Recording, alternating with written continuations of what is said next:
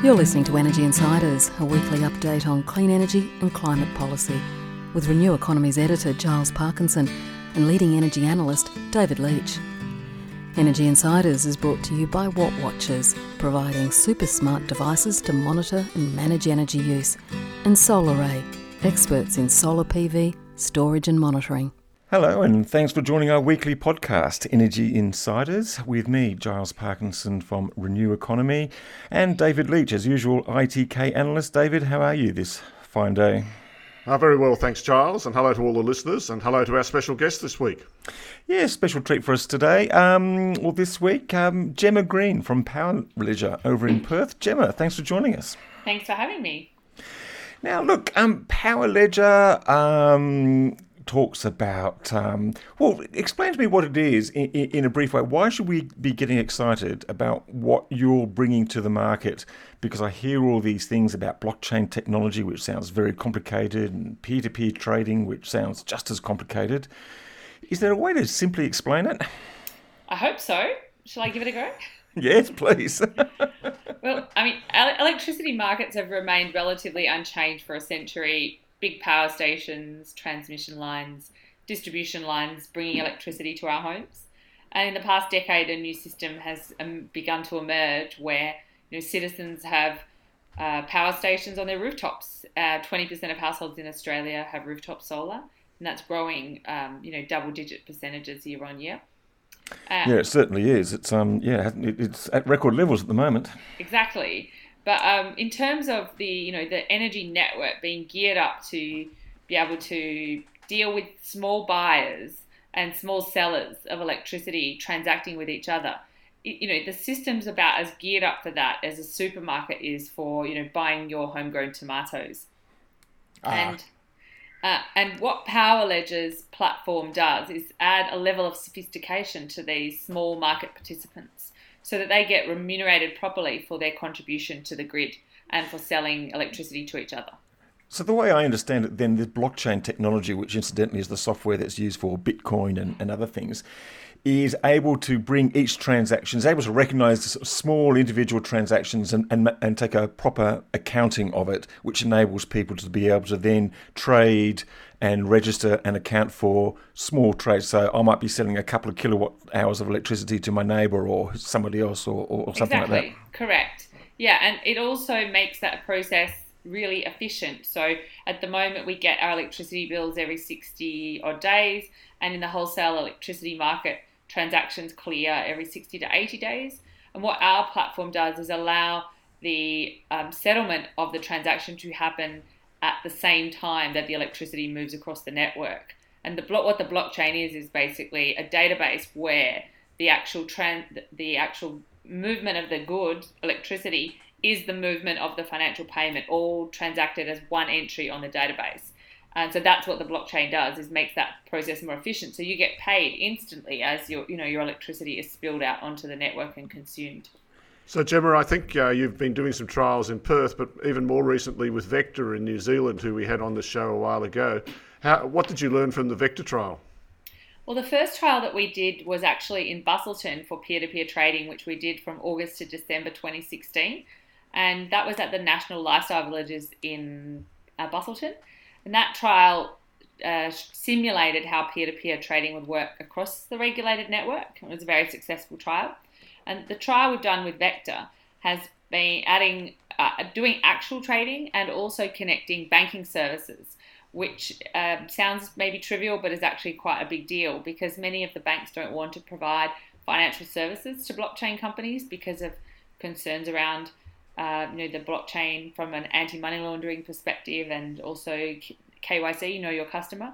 So it took us quite a while to get banks comfortable that, that's not what we were doing, and our system could validate, the provenance of funds and also electricity. And with the Vector trial, what we've done is add banking on off-ramping. So anyone can transfer money from their bank account to the Power Ledger platform to purchase what is called a spark. And sparks are a tokenized unit of electricity. And one spark... One US cent, is that right? 1 cent in the local currency. In the local currency. Yeah, in the local indigenous currency. And when they transact with each other, they basically, as I buy electricity, I send sparks to the seller, and the seller receives the sparks, and they can off-ramp those sparks into dollars into their bank account. And that's what we have demonstrated as a result of the Vector trial. And then this week, we just announced a trial with Origin Energy, which is the largest energy retailer in Australia with more than 4.2 million customers, that we will be doing peer-to-peer trading trials with them, which is very exciting as well. How do you imagine this working out in the end? I mean, what's the end game here? Well, I think that you know, regardless of Power Ledger or blockchain, energy markets are being disrupted.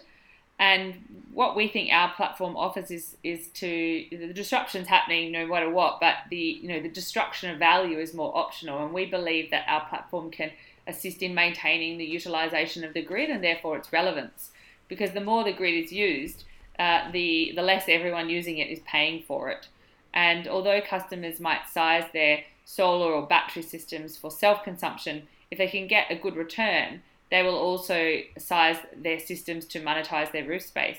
And that is very good news for the grid. And it's also good news for retailers as well, where they know customers want peer-to-peer trading, and if they're delivering products that the consumers want, they're more likely to have an enduring relationship with their customers. We know, for example, on the NEM, the National Electricity Market, there's about 30% churn per year, and the retailers spend a lot of money on customer acquisition and retention. And if they can offer them a premium service such as peer-to-peer trading, they're more likely to retain them longer term. That part I understand fully. The part that interests me is that putting more volume through the grid will reduce the average cost per unit of grid consumption. But what evidence is there that you will actually get more? I mean, there's a lot of friction in that, isn't there? If you sell electricity to the next door, then basically at the moment you have to pay, one of you has to pay a full grid service charge.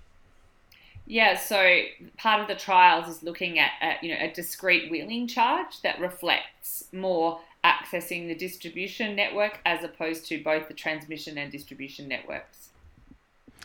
I guess the question is that if I've got solar on my rooftop, and at the moment I'm selling, most people are getting, say, 12 cents a kilowatt hour back with their putting it back into the grid.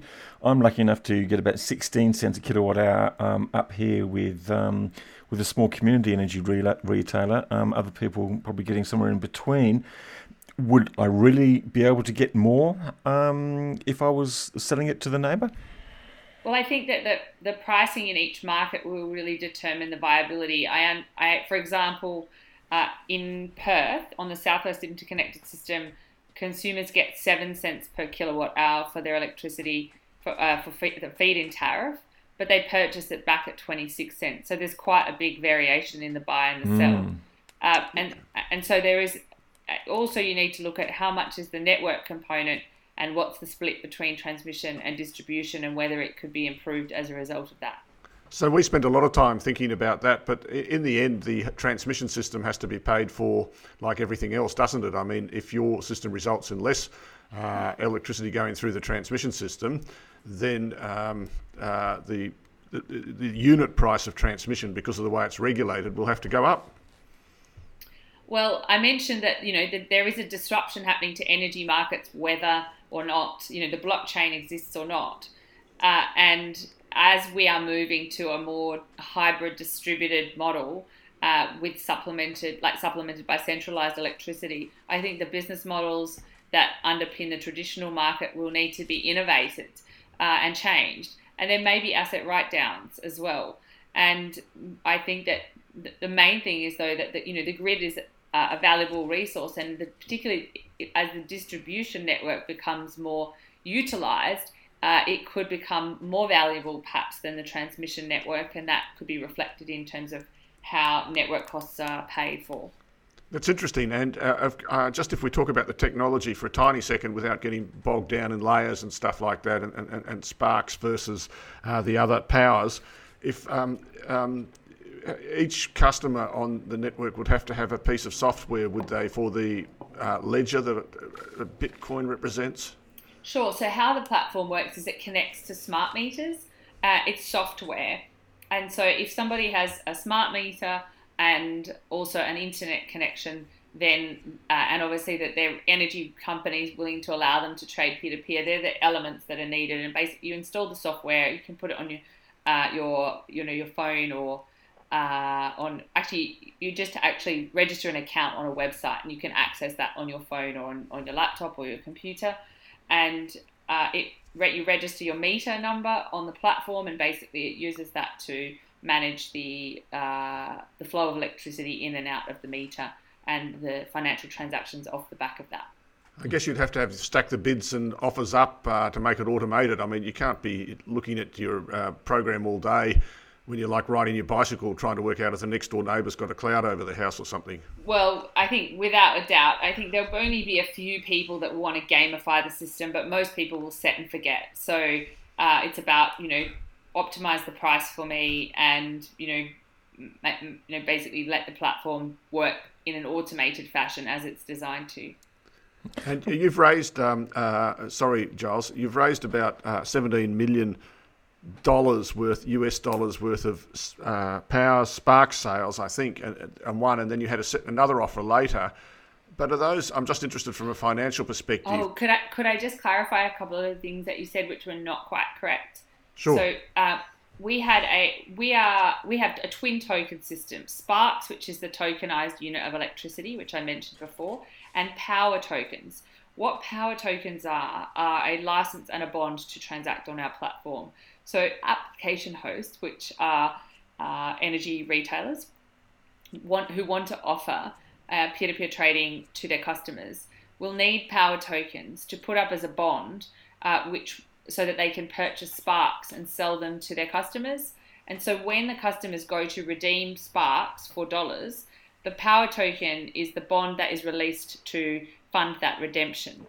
And so it's the way the blockchain is designed to self-regulate itself. And power tokens, so the more power tokens, the more application hosts there are and the more customers that they have, the greater volume of power tokens that will be put up as a bond or in escrow, which will constrain the supply of power tokens and ultimately determine the price.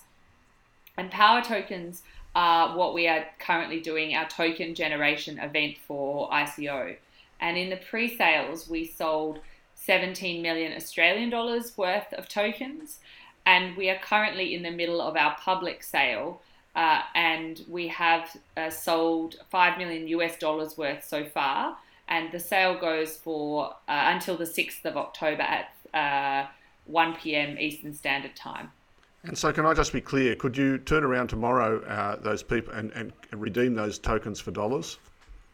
So power tokens, as we're in the middle of the sale, what's happening is people are basically entering into the transaction to purchase them. And within a few weeks of the close of the public sale on the 6th of October, the tokens will be issued to the buyers. And it may be that these tokens are listed on some secondary trading exchanges, and then they'll be able to be bought and sold in the secondary market.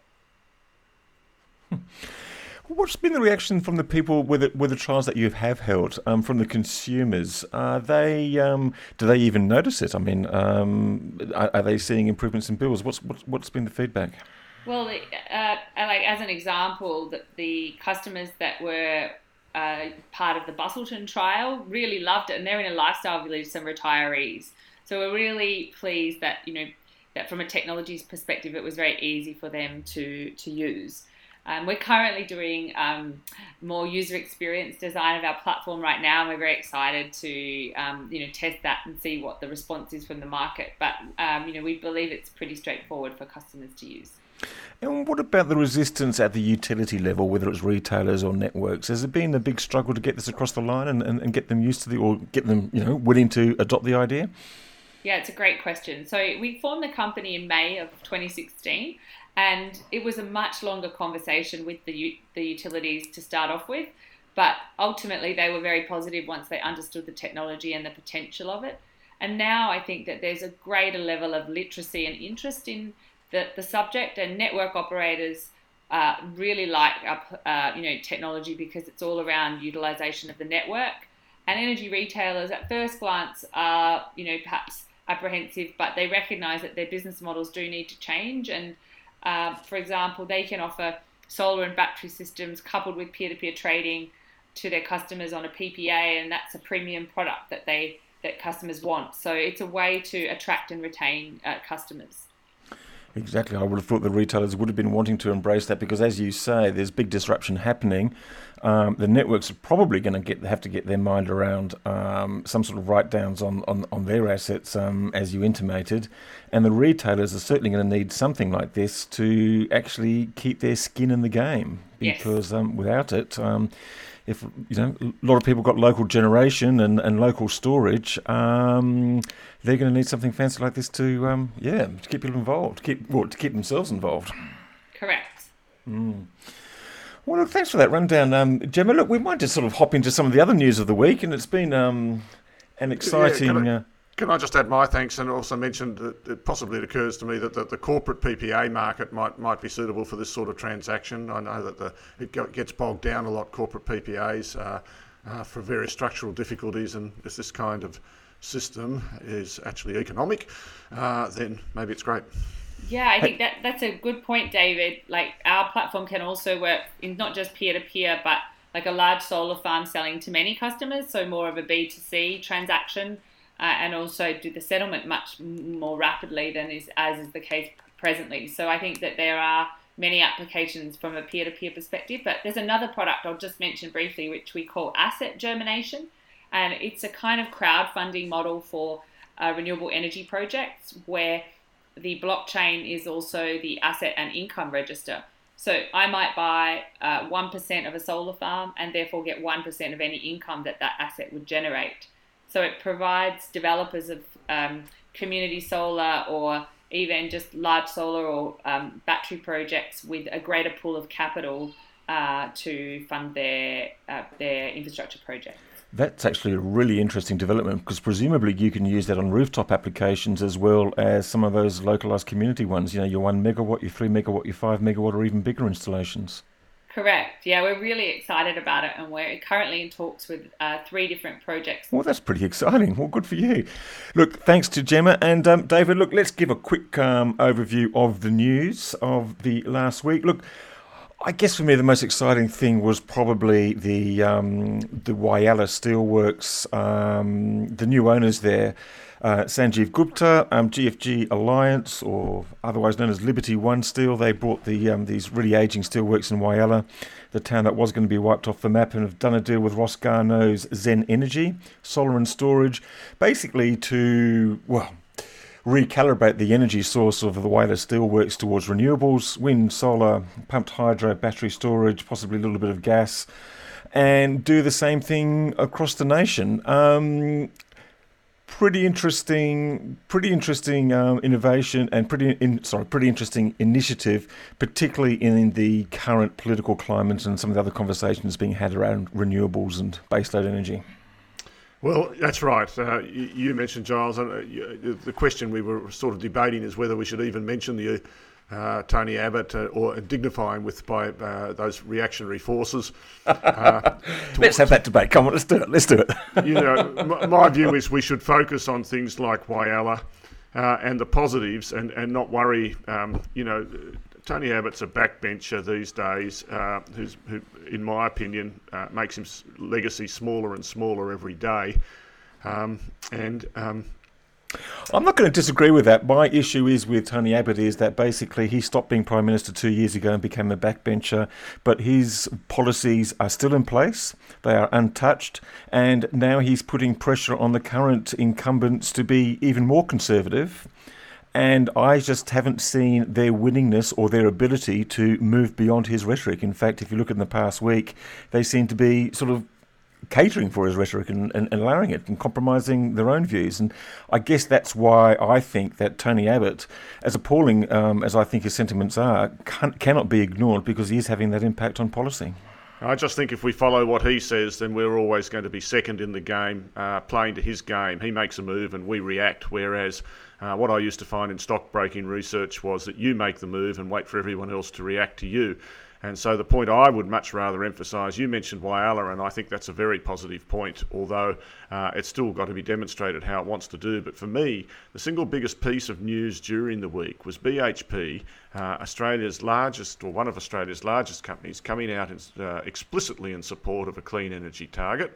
And basically, essentially forcing the resignation of Brendan Pearson, who, you know, is as head of the Minerals Council of Australia. He's the guy that gave our treasurer that block of coal to show in Parliament.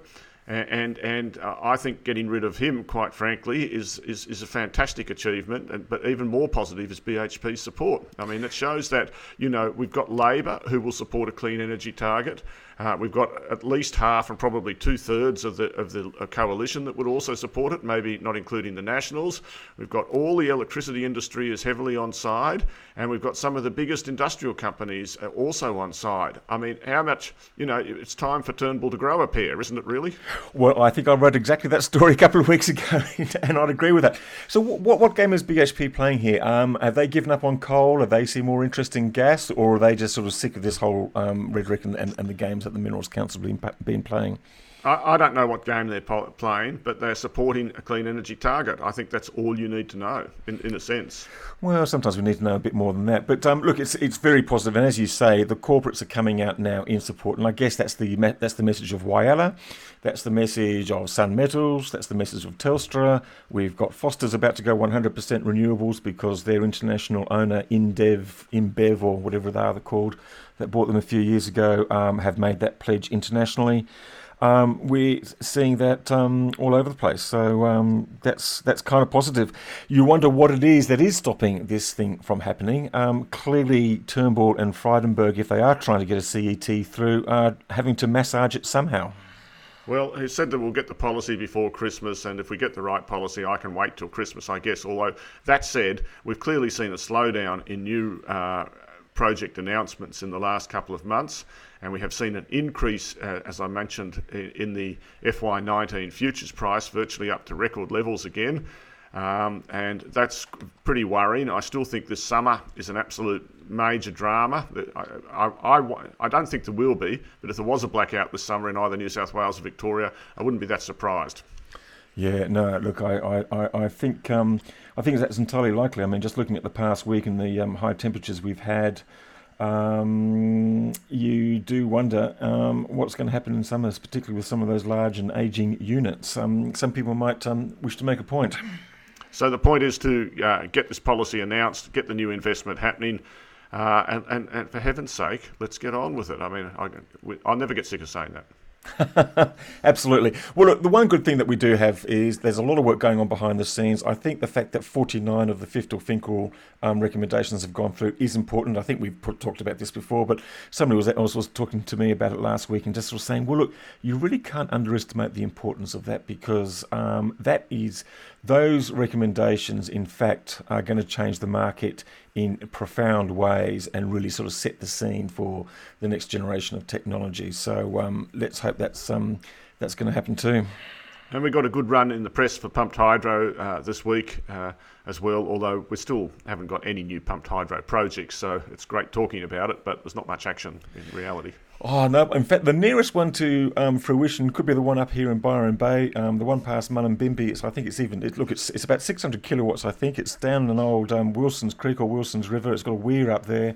And the local 100% renewable energy community has just put out an announcement, and I've known something about it behind the scenes, saying that they're looking at getting that back into operation within a year or two, and I think there's a bunch of other communities looking to do the same thing. In fact, I think at a recent renewable community energy conference, I think there's about 35 different communities had pumped hydro, which no longer exists, but trying to bring them back. So maybe it'll happen in smaller versions rather than just the big ones, as in Snowy 2 and Tassie 2.0. Yeah, and the Tassie project's certainly very interesting. So as you say, Giles, there's a lot going on behind the scenes, a lot of work. I guess, you know, sometimes you've got to let time for all that work to go. Well, we've been talking for a while today. Absolutely. Look, we're going to wrap that up because I think we're getting on to the 25-minute mark. So look, David, thanks for once again, and we'll talk again next week. Fantastic, Giles. Great to chat. Thank you very much. And thank you to our sponsors, Solaray Energy and Wattwatchers. Thank you to all our listeners. If you are listening to the podcast and you do like it, please give it a response. Give us recommendations on Apple iTunes. That does help it be circulated and more easily found. And we love your feedback and suggestions for any topics or even people to interview. So thanks for tuning in. Bye-bye. Energy Insiders was brought to you by Wattwatchers, makers of ultra-smart devices to manage electricity use and costs, accurately monitor and control electrical circuits over the internet in real time. Visit wattwatchers.com.au and take control of your energy use. Energy Insiders is also sponsored by Solaray Energy, experts in solar PV, storage and monitoring. They're the smart choice for consumers and business. Visit solaray.com.au and secure your energy future today.